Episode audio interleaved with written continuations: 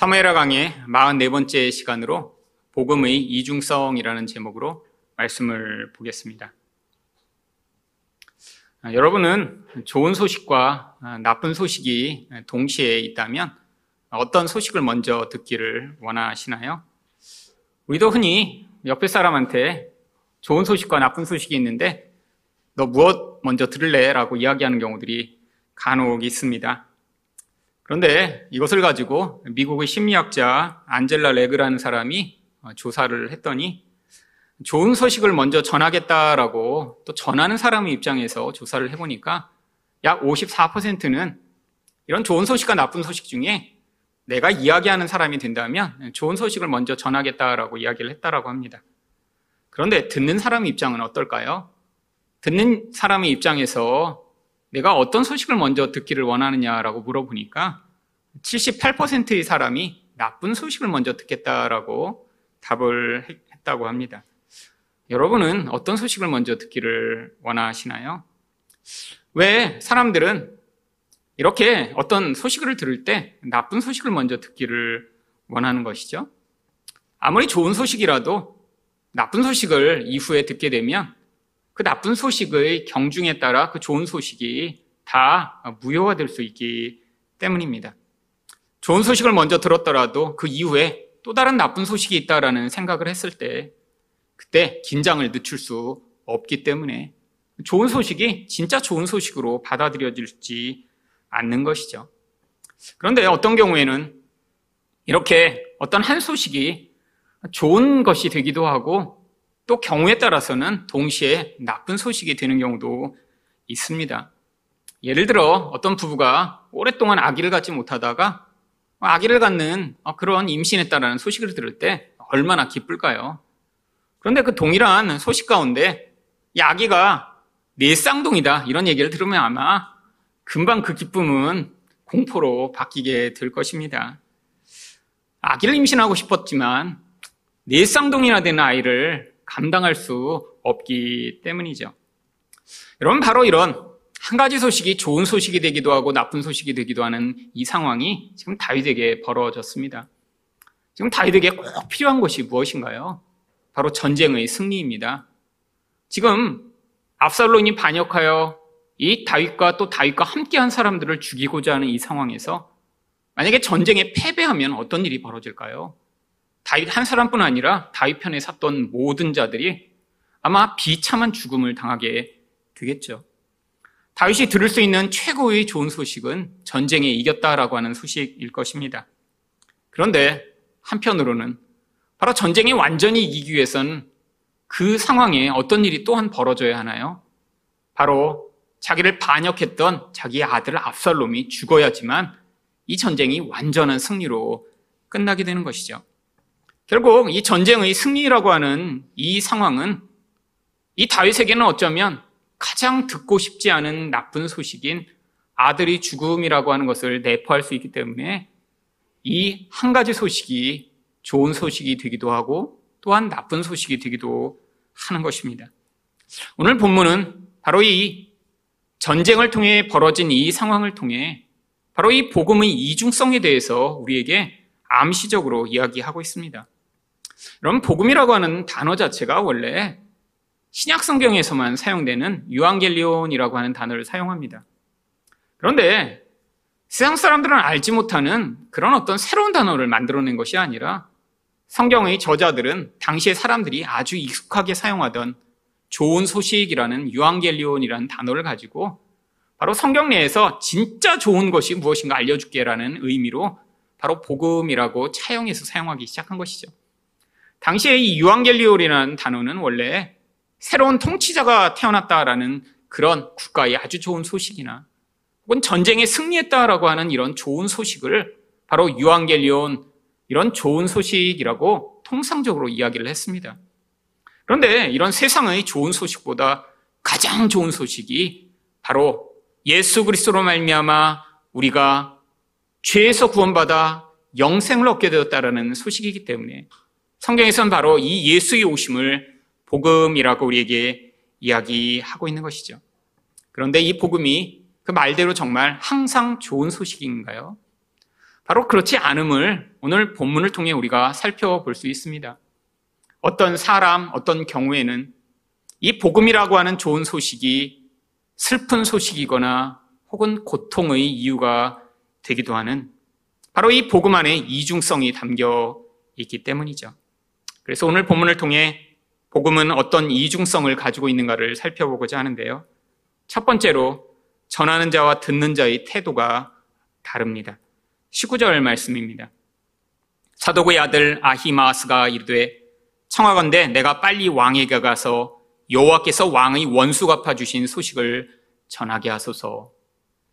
지금 이 아히마스는 이렇게 빠른 다리를 가지고 소식을 전하는 일이 얼마나 중요하고 또 얼마나 좋은 것인가 이전에 한번 경험했습니다. 지금 성내에서 이 다윗을 죽이고자 하는 이런 모의가 벌어졌을 때 바로 이런 아이도벨의 그 계략을 아주 빠른 걸음으로 달려가 다윗 일행에게 알려줌으로 말미암아 이 다윗과 다윗과 함께하던 사람들이 이 요단강을 밤새 건너 도망을 쳐서 아, 그들이 위험에 빠지지 않을 수 있도록 아주 큰 역할을 했죠. 여러분 이것으로 말미암아 다른 사람들이 이렇게 생명을 구원하고 안전하게 되었다는 것들을 경험한 이 기쁨. 여러분 특별히 이렇게 다른 사람이 이렇게 나를 통해서 큰 이익을 얻어서 아, 이런 구원을 받았다는 것을 한번 경험한 사람은 아, 이것을 계속 하고 싶은 그런 열망에 사로잡히게 됩니다. 아, 내가 어떤 일을 했는데 다른 사람에게 유익이 되고 그것 때문에 아주 좋은 일이 일어났다라고 하면 기회가 되면 내가 그 일을 또 하고 싶다라는 그런 생각을 하는 게 아주 당연하죠. 아, 그래서 이렇게 전쟁에 승리하고 났더니 이 아이마스가 열심히 달려가서 이 다윗에게 우리가 승리했습니다. 그 소식을 알고 싶은 열망에 사로잡혔던 것이죠. 그런데 그때 요압이 이 아이마스의 그런 열망을 제재합니다. 20절입니다. 요압이 그에게 이르되 너는 오늘 소식을 전하는 자가 되지 말고 다른 날에 전할 것이니라. 왕의 아들이 죽었나니 내가 오늘 소식을 전하지 못하리라 하고. 여러분, 이 전쟁에 승리했다라고 하는 이 상황 가운데 또한 이 압살롬이 죽었다라고 하는 이야기가 같이 전달되어야 하기 때문에 이 요압은 이것을 제재한 것입니다. 여러분, 이 요압은 이전에 이 다윗에게 좋은 소식이라고 어떠한 소식들을 가져온 사람들이 운명이 어떻게 되었는지를 이 다윗 곁에서 아주 자세히 경험했죠. 사울이 죽었다라고 알린 아말렉 소년의 결말, 또한 사울의 후계자였던 이스보셋이 죽었다라고 알렸던 두 군대 장관의 운명. 여러분 그 이야기가 바로 사무엘하 4장 10절과 11절에 나옵니다. 전에 사람이 내게 알리기를 보라 사울이 죽었다 하여 그가 좋은 소식을 전하는 줄로 생각하였어도 내가 그를 잡아 시글락에서 죽여서 그것을 그 소식을 전함 가품으로 삼았거든. 하물며 악인이 의인을 그의 집 침상에서 죽인 것이겠느냐? 그런즉 내가 악인의 피 흘린 죄를 너희에게 갚아서 너희를 이 땅에서 없이 하지 아니하겠느냐? 아니 사람들은 좋은 소식이라고 전했는데 아니 그 일로 말미암아 그 소식 전하던 자들이 결국 죽임을 당하고 맙니다. 아, 물론 이들은 이렇게 죽임을 당한 사람들의 아, 그런 그 죽음에 자기들이 책임이 있다라고 스스로 주장했기 때문이기도 했죠. 요압은 이것들을 다 보았기 때문에 아, 지금 이 압살롬이 이렇게 죽었다라는 사실을 알게 되었을 때 다윗이 또 어떻게 이 반응을 하게 될지 두려워 아, 그 일을 하지 못하도록 막아선 것이죠. 대신 죽어도 상관없는 한 사람에게 그 일을 맡깁니다. 21절입니다. 요압이 구스 사람에게 이르되 내가 가서 본 것을 왕께 아뢰라 하며 구스 사람이 요압에게 절하고 다름질하여 가니 이 구스 사람은 바로 아프리카에서 온 아마 노예였을 것입니다. 주로 피부가 검었기 때문에 이 구스인이라고 불렸고요. 이 중동에서는 이 아프리카에서 온 사람들이 이렇게 노예 생활을 하는 경우가 많이 있었죠. 아마 요압은 자신의 노예 가운데 한 명에게 아, 네가 가서 알려. 혹시라도 어떤 일이 벌어져도 괜찮을 테니까라는 마음으로 그에게 이 일을 시킨 것입니다. 그런데 이렇게 하지 말라고 하고 이미 전령까지 보냈는데 계속해서 아이마스가 간청을 합니다. 22절입니다. 사도구의 아들 아히마스가 다시 요압에게 이르되 청하건대 아무쪼록 내가 또한 구수 사람이 뒤를 따라 달려가게 하소서 하니 요압이 이르되 내 아들아 너는 왜 달려가려 하느냐 이 소식으로 말미암아서는 너는 상을 받지 못하리라 하되 여러분 아니 이 아야마스는 도대체 무슨 이유로 아, 이렇게 계속해서 자기가 소식을 전하겠다라고 하는 것일까요? 아, 아마 이 아이마스는 이전에 이런 소식을 전한 사람들이 어떻게 되었는지를 잘 알고 있지 못할 것입니다. 이런 일들이 일어난 게 벌써 수십 년 전이거든요. 아마 이 청년은 예전에 자기가 태어나기도 전에 일어났던 그 일을 전혀 알지 못하고 지금 이 소식 전하는 것에 대한 그 열망에 사로잡혀 바로 그 열망으로 계속 이 일을 하고자 한 것이죠. 아, 이렇게 간청해서 요청하니까 결국 요압이 허락합니다. 23절입니다. 그가 한사코 달려가겠노라 하는지라 요압이 이르되 그리하라 하니 아이마스가 들길로 다름질하여 구수 사람보다 앞질러 가니라. 아니 구수 사람이 험한 길로 출발을 했는데 이 들길로 다리가 빠른 이 아이마스가 달려가면서 그 구수 사람보다 먼저 달려가기 시작합니다. 성경에는 이렇게 이 소식 전하는 일에 대해 이렇게 아이마스가 고집을 피며 어, 그것을 전한 이 이야기를 왜 이렇게 자세하게 기록해 놓은 것인가요? 그런데 저도 오랫동안 고민하다가 결국 이 이야기도 복음의 이야기를 이 스토리 가운데 우리에게 전달하는 그런 모형으로 담겨 있다라고 하는 사실을 깨닫게 되었죠. 여러분, 이 아이마스가 어떤 마음으로 사실은 이렇게 열망하여 이 소식을 전하고자 한 것일까요? 바로 복음 전하는 자의 마음을 하나님이 이 사람의 모습을 통해 담아 지금 모형으로 보여주고 있는 것입니다. 어떤 마음이요? 바로 그 열망에 사로잡혀 바로 그 좋은 소식이라고 하는 것을 전하고 싶은 그 마음이요. 여러분, 예수를 처음 믿을 때 바로 이 마음을 갖게 되는 경우가 아주 많이 있습니다. 아, 그리고 내가 그렇게 이전에는 갖지 못하던 그런 마음으로 누군가에게 복음을 전했는데 그때 그 복음을 받아들여 아, 누군가 구원받는 그 경험을 한 경우에 그 열망에 사로잡히게 되는 경우가 있죠. 여러분, 저도 제가 고등학생 때, 아, 그때 정말 복음에 대한 열망에 불타올랐습니다. 그런데 동기 자체는 별로 선하진 않았어요. 왜냐하면 성적이 떨어져서 너무 고민하다가 기도하다가 은혜를 받았고, 아, 그러면서 이제 복음에 대한 열망이 커지니까 그때 제 친구한테 야, 너도 교회 한번 가볼래? 이전에는 한 명도 교회 데려가 본 적이 없다가 그렇게 얘기를 했는데 아, 친구가 그냥 우연히 교회를 가게 된 거예요. 아, 근데 그 친구가 열심히 나오기 시작했습니다. 근데 그게 저한테 아주 큰 자극을 줬어요. 야, 아니 저렇게 구원받는 일이 쉬운데 내가 여태까지 친구 아무 얘기도 교회 가지고 안 했네? 그리고 그때부터 뭘 했냐면 저희 때는 밤 10시, 11시까지 자율학습을 했으니까 이 자율학습을 하고 애들이 책상에 앉아서 공부하기 시작하면 가서 옆자리에 앉아 한 명 한 명 한 시간씩 교회 가자고 얘기하고 협박도 하고 또 막 이렇게 복음을 전하기 시작한 거예요. 아 그래서 친구들을 그때 많이 교회에 데리고 오기 시작했습니다. 그런데 아, 이전에는 경험하지 못했던 그 일들이 정말 제 안에 있는 열망으로 말미암아 시작이 되었죠. 물론 제가 그렇게 전했을 때 정말 싫어하고 저를 미워하던 아이들도 있었고요. 아, 또 교회 가면 좋다고 하니까 따라왔던 아이들도 있었죠. 근데 그렇게 왔던 아이들 가운데 한 명이 복사가 되기도 했습니다. 아, 그러니까 정말 하나님이 그때 그런 은혜를 베푸셨죠. 여러분, 그런데 문제가 있습니다. 어떤 문제요? 이렇게 열망에 사로잡힌 사람은 다른 아무것도 보이지 않고 아, 내 뜻을 관철하고 내가 이것을 꼭 전하기 위해 애쓰지만 여러분 모든 사람들이 다 그렇게 반응하나요? 여러분 성경에도 이런 열망에 사로잡혀 복음을 전했던 한 사람의 이야기가 나옵니다. 바로 사도행전 20장 24절을 보시면 내가 달려갈 길과 주 예수께 받은 사명 곧 하나님의 은혜의 복음을 증언하는 일을 마치려 하면은 나의 생명조차 조금도 귀한 것으로 여기지 아니하노라. 여러분 이 바울 사도에게는 아마 특별한 은혜가 더 많이 부어졌던 것 같습니다. 일시적으로 그런 은혜에 잠깐 사로잡힌 것이 아니라 죽음의 순간까지도 정말 그 생명을 다해 복음을 전하고자 하는 이 열망에 사로잡혔던 이 바울 사도의 모습이요. 여러분, 그런데 이 바울 사도가 그런 열정과 열망으로 복음을 전했는데 사람들이 이 바울 사도의 마음처럼 그렇게 전한 그 좋은 소식을 다 좋은 소식으로 받아들였나요? 아니요. 엄청난 박해와 핍박이 있었습니다. 아주 예외적인 사람들이 가끔씩 존재했죠. 그 예외적인 사람 가운데 한 집단이 바로 사도행전 17장 11절에 나오는 베레아 사람들입니다.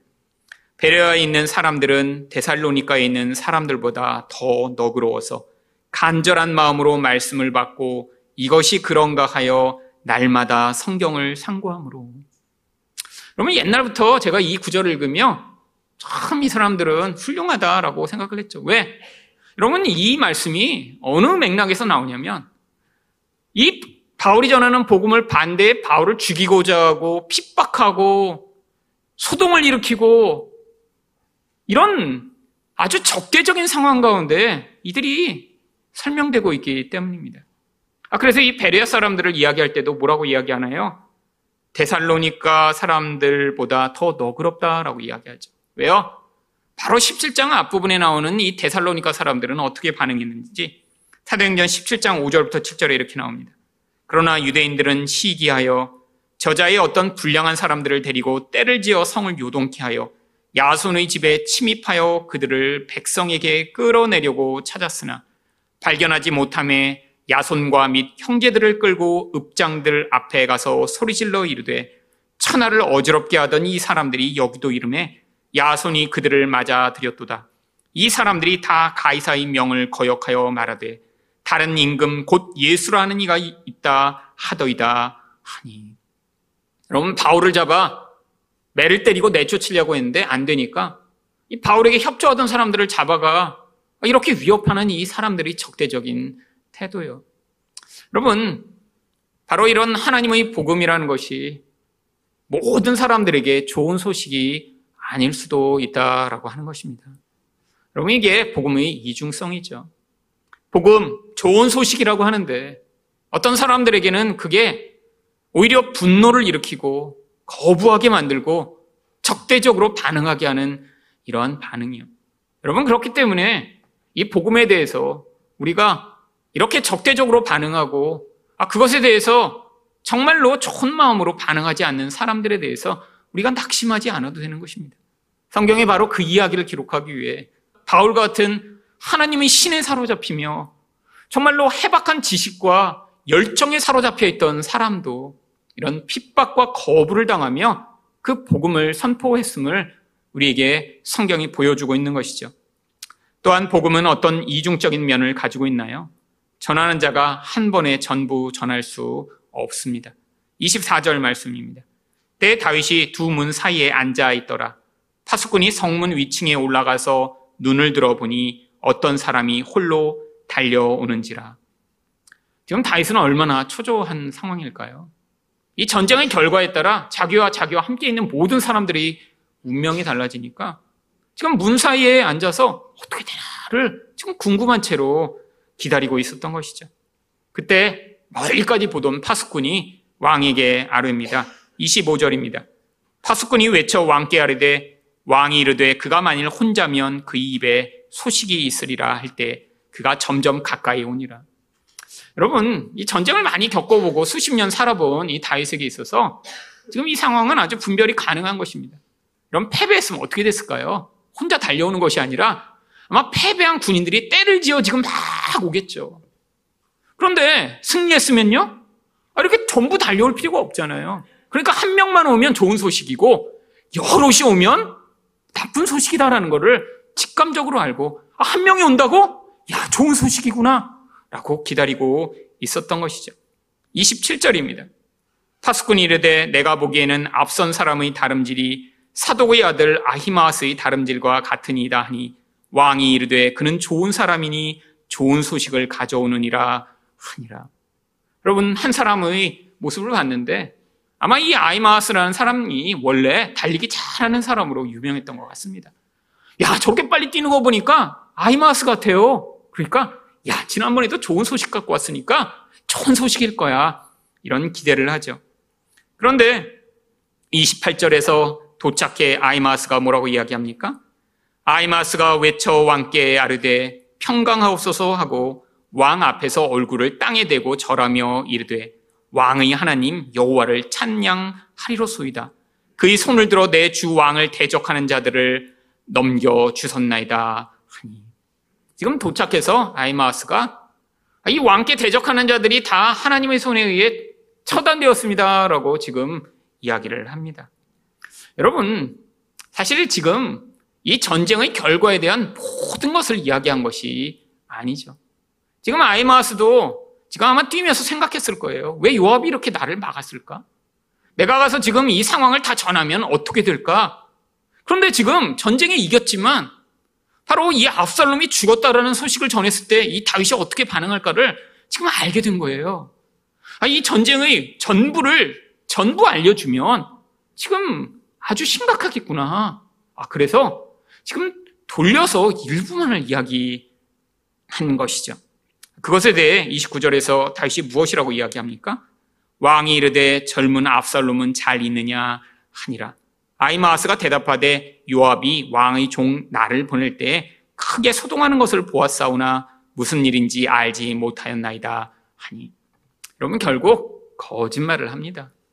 모든 상황을 다 봤어요. 죽은 것도 알아요.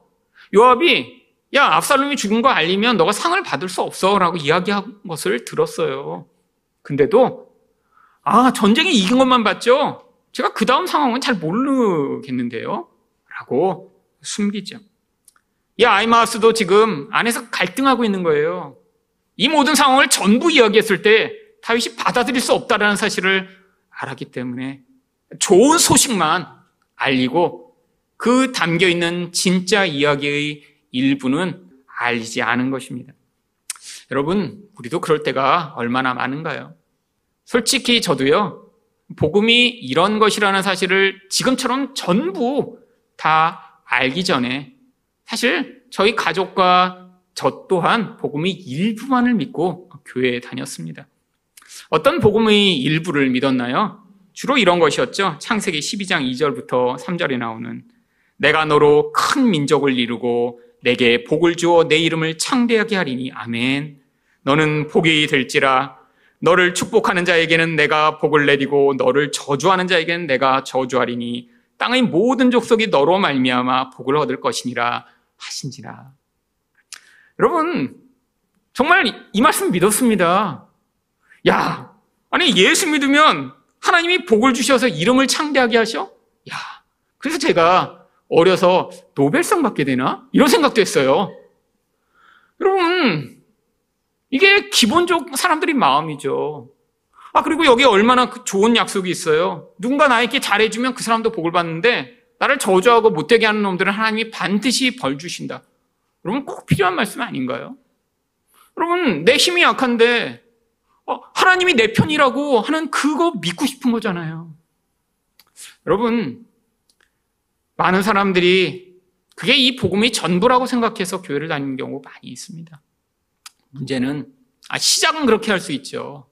그런데 교회 10년, 20년, 30년을 다녔는데도 이 복음의 진짜 이야기를 다 듣지 못한 채로 여전히 이 구약적 사고 내가 예수 믿으면 복 받고 내 이름이 높아지고 아프지 않고 부유하게 되며 내 자녀들 또한 좋은 학교에 가게 된다라는 생각을 가진 채로 살아가는 사람들이 아주 많다라는 것이 아주 안타까운 일이죠.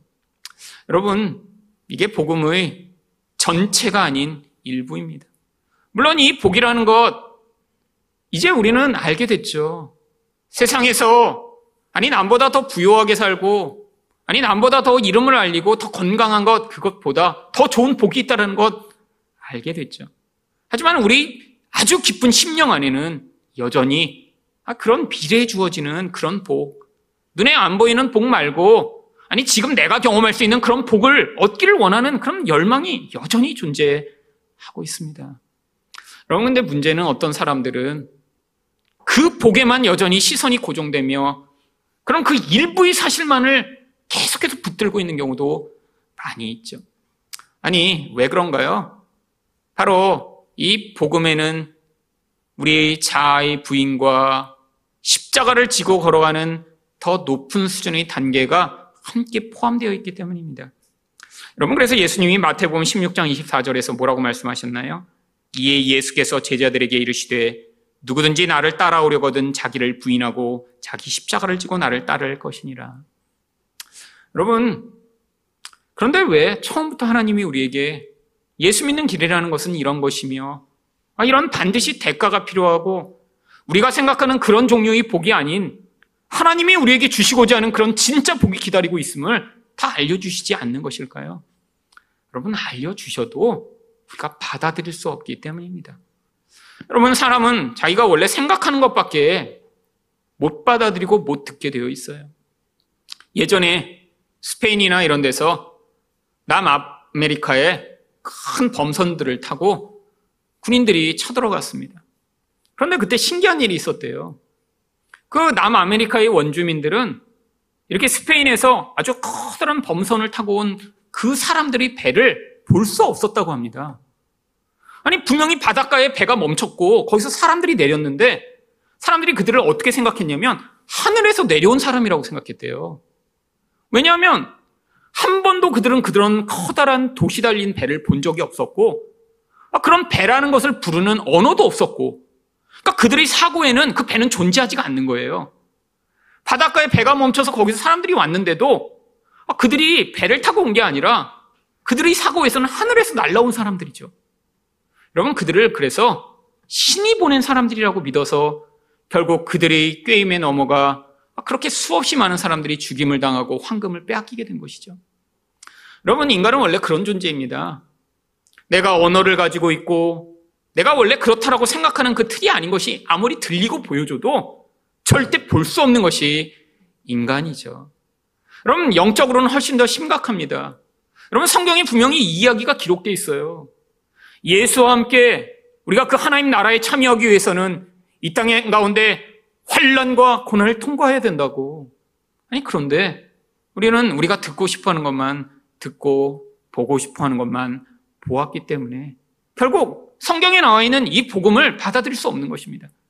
여러분 심지어 이런데 처음 예수 믿는 사람한테 가서 야 복음이라는 거는 원래 네가 예수 믿으면 네 생각과 뜻과 욕망과 죄악을 다 버려야 돼.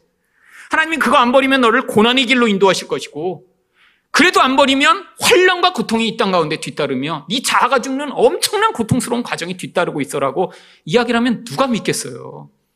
그래서 대부분 처음 복음이 전파될 땐 예수 믿으면 병도 낫고 부자 되는 것처럼 아, 이런 사람들의 그런 기본적 욕망을 만족시켜주는 방식으로 복음이 전파되도록 하나님이 허용하신 것이죠. 여러분 지금도 동일한 일이 벌어지고 있습니다. 한국에 처음에 복음이 전파됐을 때와 같은 그런 일들이 지금 남미와 아프리카에서는 여전히 전파되고 있어요. 예전에 제가 남미에서 공부를 하다 오신 어떤 목사님과 대화를 한 적이 있습니다. 그때도 이런 이야기를 했죠. 이, 이 세상에 너무나 가짜와 같은 그런 기복적인 이런 잘못된 그런 영향력이 너무 큰 것이 너무 안타깝다. 제가 그렇게 얘기했더니 저보고 그러는 거예요. 아프리카에 가서 조금만 사시면 그런 생각이 또 바뀌실 수 있다고. 그래서 왜 그러냐고 그랬더니 아, 그 사람들에게는 지금 한 끼의 식사가 없어서 굶어 죽어가고 있기 때문에 아니 그런 그 생명의 수단이 없는 사람들에게 아, 그거 말고 하나님이 영적인 복을 주시니까 그게 더 귀중하다고 하는 게 전혀 통하지가 않고 들리지가 않는데요. 당장에 예수 믿었더니 어, 내가 정말 밥을 먹게 됐다. 아니 병원에 못 가서 팔이 썩어 들어가고 있었는데 기적적으로 팔이 나서 아 내가 이제 예수 믿었더니 병이 났다. 이게 사람들이 예수라는 분이 누군지 알려줄 수 있는 유일한 통로라고 하시는 거예요. 그래서 그때 그 이야기를 하시더라고요. 우리 하나님은 너무 고상하고 멋지신 분인데 아 그런 나약하고 연약한 자들을 위해서는 자신의 그 온전함과 고귀함을 다 버리고 그런 기복적인 하나님 저급한 하나님인 것처럼 자신의 모습을 낮추어 그들에게 나타나 그들에게 예수를 전하고 계신 거라고. 제가 그때 깨달았습니다. 아, 이 인간의 이 연약함을 위해 하나님이 어떤 때는, 어떤 시대에는, 어떤 상황에는 그 고귀하고 아름다운 복음, 그 온전하고 거룩한 하나님의 모습을 그런 저급하고 그런 세상의 신과 같은 모습으로 바꾸어 전파되는 것을 허용하시며 우리와 같은 미련한 자들이 그 복음을 받아들일 수 있도록 하셨던 거구나. 여러분, 우리가 사실 처음 교회 다니게 된 것도 다 그런 과정이었죠. 아니, 지금은 제가 이렇게 복음을 선포하지만 저희 가정에도 예수가 들어오게 된 것, 저희 할아버지 병 나셔서 예수 믿게 된 것입니다. 그런데 여러분 문제는 그 자리에만 머물 수 없다라는 것이죠. 여러분, 이 복음 어떤 사람들에게는 불편하고 힘든 거예요. 아, 예수 믿는데 잘 된다고만 하면 더 좋죠. 여러분, 그런데 제가 인생을 살아보며 성경을 연구하고, 아니, 그 모든 과정들을 지나 보니까, 오히려 잘 된다고만 얘기하고, 아, 문제 없다고만 얘기하고, 기도만 조금 더 하면 모든 상황들이 잘 돼서 네 문제가 해결됐고요라고 하는 것 자체가 더 악한 짓이라는 것을 깨닫게 되었습니다. 가짜 희망을 계속 심어주는 거예요. 언젠가 그 가짜 희망이 깨어지면 어떤 결과가 나타나나요? 하나님과의 관계가 완전히 단절돼 버립니다. 제 인생 가운데 제가 자주 경험했던 일이에요. 아, 내가 이렇게 100일만 기도하면, 아, 1년만 참으면, 3년만 더 참으면 잘 되겠지? 그러면 나의 욕심을 채우고자 열심히 종교 생활을 하며 버텼는데, 그때 내가 원하는 방식대로 어떤 일이 이루어지지 않으면 하나님 관계가 완전히 깨어지고 하나님을 우상처럼 섬겼던 나의 자아가 그때 엄청난 고통을 당하게 되는 것이죠. 여러분, 그래서 이제는 여러분들에게 제가 복음을 이야기하는 것입니다. 근데 문제는 저는 이제 확신을 갖게 됐어요. 근데 이제 저랑 성경 공부하는 목사님들은 가끔씩 고민을 하시더라고요. 저한테 배워서 가서 이렇게 얘기를 하면 성도들이 와서 얘기를 한대요. 아니, 그 목사님 처음엔 안 그러셨는데 왜 자꾸 이제는 복 얘기 안 하시냐고. 왜 자꾸 고난 얘기 하시냐고. 아니, 다 이 교회 망하자고 하시는 거냐고. 이렇게 얘기하면서 자꾸 협박을 한다는 거예요. 그래서 자기도 흔들린다는 거예요. 왜? 여러분, 저는 한 20년의 이 과정을 거쳐서 제 안에서 정말 누가 뭐라고 하고 와서 아무리 뭐라고 해도 저는 이제 흔들지 않습니다. 아, 가짜를 자꾸 줄 수 없어요. 아, 누군가, 아, 이렇게 구약에 복 받아서 아브라함도 부자 됐다고. 아, 그리고 내가 이렇게 그냥 기도해서 이렇게 병 났다고. 아, 저도 경험 많이 했어요. 하지만 그게 전부가 아니라는 거죠. 더 좋은 건, 진짜 하나님의 생명이 없이 눈에 보이는 것만 변화되는 것, 우리 인생에서 정말로 기쁨과 온전함을 가져올 수 없는 것이라는 것, 확신을 얻게 되는데, 여러분, 자기 확신이 없는 사람들은 금방 사람들의 이 요구에 흔들릴 수밖에 없는 것입니다. 왜? 사람들이 싫어하거든요. 마치 전쟁에 이기기 위해서는 압살롬이 죽어야지만 되는 것인데 다윗의 마음처럼 전쟁엔 이기길 원하지만 아들은 살아있기를 원하는 이 반쪽과 같은 마음을 가지고 있는 것처럼요. 여러분, 예수 믿으면 그래서 이제는 우리가 온전한 복음을 들어야 됩니다. 여러분, 그래서 히브리서에 바로 이렇게 온전한 말씀을 듣지 못하는 상태를 뭐라고 얘기하나요? 젖먹이라고 이야기를 하는 것이죠. 히브리서 5장 12절부터 14절을 보시면 때가 오래되었으므로 너희가 마땅히 선생이 되었을 터인데 너희가 다시 하나님의 말씀의 초보에 대하여 누구에게서 가르침을 받아야 할 처지이니 단단한 음식은 못 먹이고 젖이나 먹어야 할 자가 되었도다. 여러분, 교회 오래 다녀서 이제는 누군가를 가르쳐야 될 상황인데 아직도 단단한 음식은 먹지 못하는 그런 젖먹이 애기에 불과하다는 거예요. 여러분, 그래서 13절과 14절에 뭐라고 얘기하나요? 이는 젖을 먹는 자마다 어린아이니 의 말씀을 경험하지 못한 자요. 단단한 음식은 장성한 자의 것이니 그들은 지각을 사용함으로 연단을 받아 선악을 분별하는 자들이니라. 여러분, 하나님이 온전한 말씀을 우리가 다 받아들여야 뭐가 돼요? 결국에는 하나님이 요구하시는 그 성숙한 수준에 이르는데, 여러분, 그 과정에 이르게 된 게 무엇입니까? 하나님의 선과 악을 우리가 온전히 받아들이게 된 상태예요. 내가 아무리 좋은 것이 있더라도 하나님의 선이 그것이 아니라고 하면, 하나님이 그것을 악이라고 하면 그들을 내려놓을 수 있는 상태예요. 근데 그냥 되는 게 아니라 무엇으로 가능합니까? 연단을 통해 가능한 것이죠. 여러분, 여러분도 아직 머리로는 그래. 인생 가운데 우리는 이 고난을 통해 온전하게 되는 것이고 내가 아무리 좋아하고, 내가 아무리 열망하고, 내가 아무리 맞다고 하는 것도 하나님이 틀리다고 하시면 내려놓는 것이 맞아라고 생각할 수 있지만, 하나님이 여러분을 머리가 하는 수준이 아니라, 여러분이 본질에서 정말 하나님의 선을 받아들일 수 있는 자리로 이끄시고자 그 복음의 길로 여러분을 부르실 수 있습니다. 때가 되어 이제 성장이 필요하고 그 성숙을 여러분이 삶에서 나타내야 될 분들을 하나님이 그 자리로 부르실 때 하나님 이제 저를 젖먹이가 아니라 성장한 사람으로 여기시며 은혜의 자리로 초대하심을 제가 감사합니다라고 반응하는 여러분 되시기를 축원드립니다. 마지막으로 복음은 어떤 이중적인 면을 가지고 있나요? 좋은 소식은 큰 고통을 동반합니다. 31절 말씀입니다. 구스 사람이 이르러 말하되 내 주와 함께 아래를 소식이 있나이다. 여호와께서 오늘 왕을 대적하던 모든 원수를 갚으셨나이다 하니 아이마우스 뒤에 뛰어왔던 구스 사람이 모든 원수가 다 처단됐다고 이렇게 이야기를 합니다. 그때 다윗이 진짜 궁금한 거는 전쟁에 승리한 게 아니었어요. 여러분, 그래서 32절 상반절에서 또 묻습니다. 왕이 구스 사람에게 묻되 젊은 압살롬은 잘 있느냐? 여러분, 이 마음에 어떤 마음이 담겨 있나요? 왜 아들을 자꾸 젊은 압살롬이라고 부르죠? 어쩌면 어린아이와 같은 내 아들. 여러분, 그냥 아들이 50, 60 먹어도 아버지, 어머니 눈에는 애기와 같이 여겨졌어요. 내 어린 아들 잘 있어?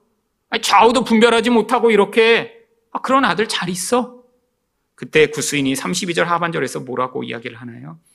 구스 사람이 대답하되 내주 왕의 원수와 일어나서 왕을 대적하는 자들은 다 그 청년과 같이 되기를 원하나이다.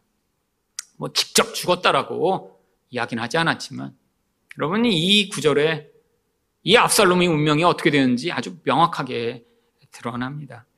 여러분 그때 이 다윗이 33절에서 엄청난 슬픔을 표현하죠. 왕의 마음이 심히 아파 문 위층으로 올라가서 문이라. 그가 올라갈 때에 말하기를 내 아들 압살로마, 내 아들, 내 아들 압살로마. 차라리 내가 너를 대신하여 죽었다면 압살롬, 내 아들아, 내 아들아 하더라. 여러분, 반역자지만 자기가 소중하게 여기는 이 아들을 향한 이 아버지의 마음이요. 여러분, 진짜 아버지와 진짜 어머니라면 아마 자기 자식이 말을 안 듣고 가출하고 아니 심지어는 부모님을 때렸더라도 그 자식이 아, 이런 죽음을 당했다라고 했을 때 아마 이런 마음일 것입니다. 그럼 이게 진짜 아버지의 마음이죠. 아니 온전하지 못하는 우리들은 아니 이런 마음을 우리가 갖지 못할지 몰라도 여러분 사실 이 다윗의 마음을 통해 하나님의 마음을 보여주고 있는 것입니다. 여러분, 온전하신 우리 하나님 아버지가 반역자이며 원수이며 죄인들인 우리들을 향해 어떻게 반응하셨는지 성경은 뭐 하나님이 인간이 죄를 짓고 인간이 하나님을 반역했을 때 우리 하나님 아버지 마음이 그렇게 슬프고 고통한다라고 쓰고 있지는 않아요. 근데 성경에 나오는 인물들의 이 상황들을 통해 우리 하나님 아버지의 마음이 어떤 마음인지를 우리에게 지금 간접적으로 보여주고 있는 것입니다. 여러분, 하나님 마음이 바로 이 마음이에요. 자기 형상으로 만들어진 자기 자식인데, 아니, 보이는 세상에 보이지 않는 하나님을 드러내기 위해 하나님의 모습으로 만들어진 그 존재들인데, 그 하나님의 거룩함과 하나님의 사랑을 다 잃어버린 가장 추하고 더러운 모습으로 변질돼 하나님을 향해 하나님이 어디 있어? 하나님 나와보라 그래. 라고 사태질하는 이 인생들을 보시며 하나님이 느끼시는 그 마음이요. 마귀에 의해 죽어버린 이 인간들의 이 상황들을 보며 우리 하나님 바로 이 마음을 가지고 계셨던 것이죠. 여러분, 바로 이게 복음이 우리에게 복음이 되기 위한 조건입니다. 여러분, 아주 쉬운 방법. 우리 하나님이 전능하니까 정말 요술방망이를 휘두러 쉽게 해결하는 방법이 아니라 하나님에게는 가장 고통스러운 방법을 통해 이 잃어버린 자식들을 회복하시고자 하신 것이죠. 바로 그것이 무엇인가요? 십자가입니다. 여러분, 이 십자가 사건이 있을 때 우리 하나님이 뭐 슬퍼하셨다. 너무 이렇게 다윗처럼 아파. 그 아들을 예수를 잃어버린 것이 고통스럽다라고 표현하지 않지만 성경은 간접적으로 그 하나님의 마음을 이렇게 보여줍니다. 마태복음 27장 45절을 보시면 제6시로부터 온 땅에 어둠이 임하여 제9시까지 계속 되더니 아니, 태양이 찬란하게 떠 있어야 할 바로 그 시간에 온 세상을 어둠이 덮습니다. 이게 하나님 마음이죠. 하나님의 슬픔, 고통, 아픔을 이 어둠으로 세상 가운데 보여준 것이죠.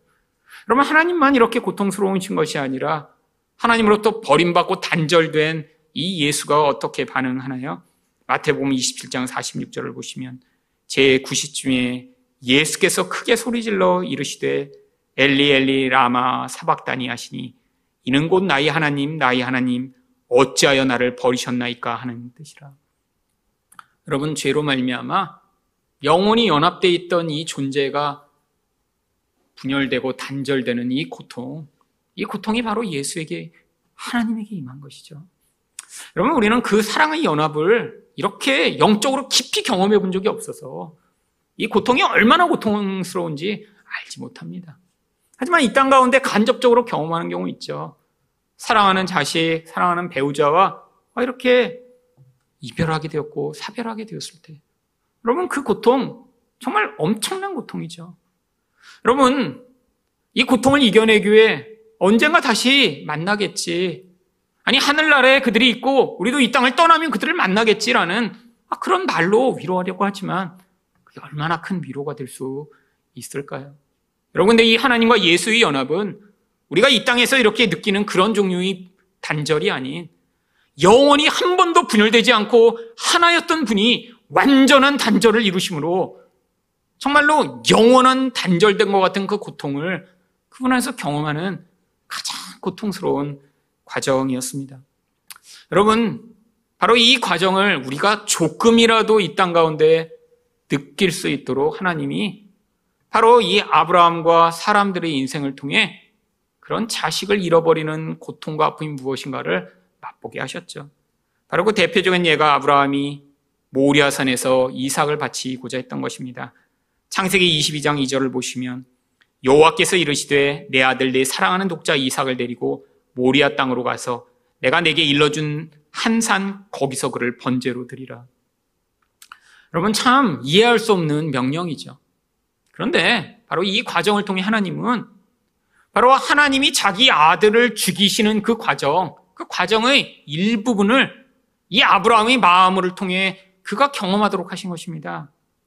여러분, 창세기 22장 9절과 10절에 아브라함이 그래서 이 이삭을 재단에 묻고 어떻게 합니까?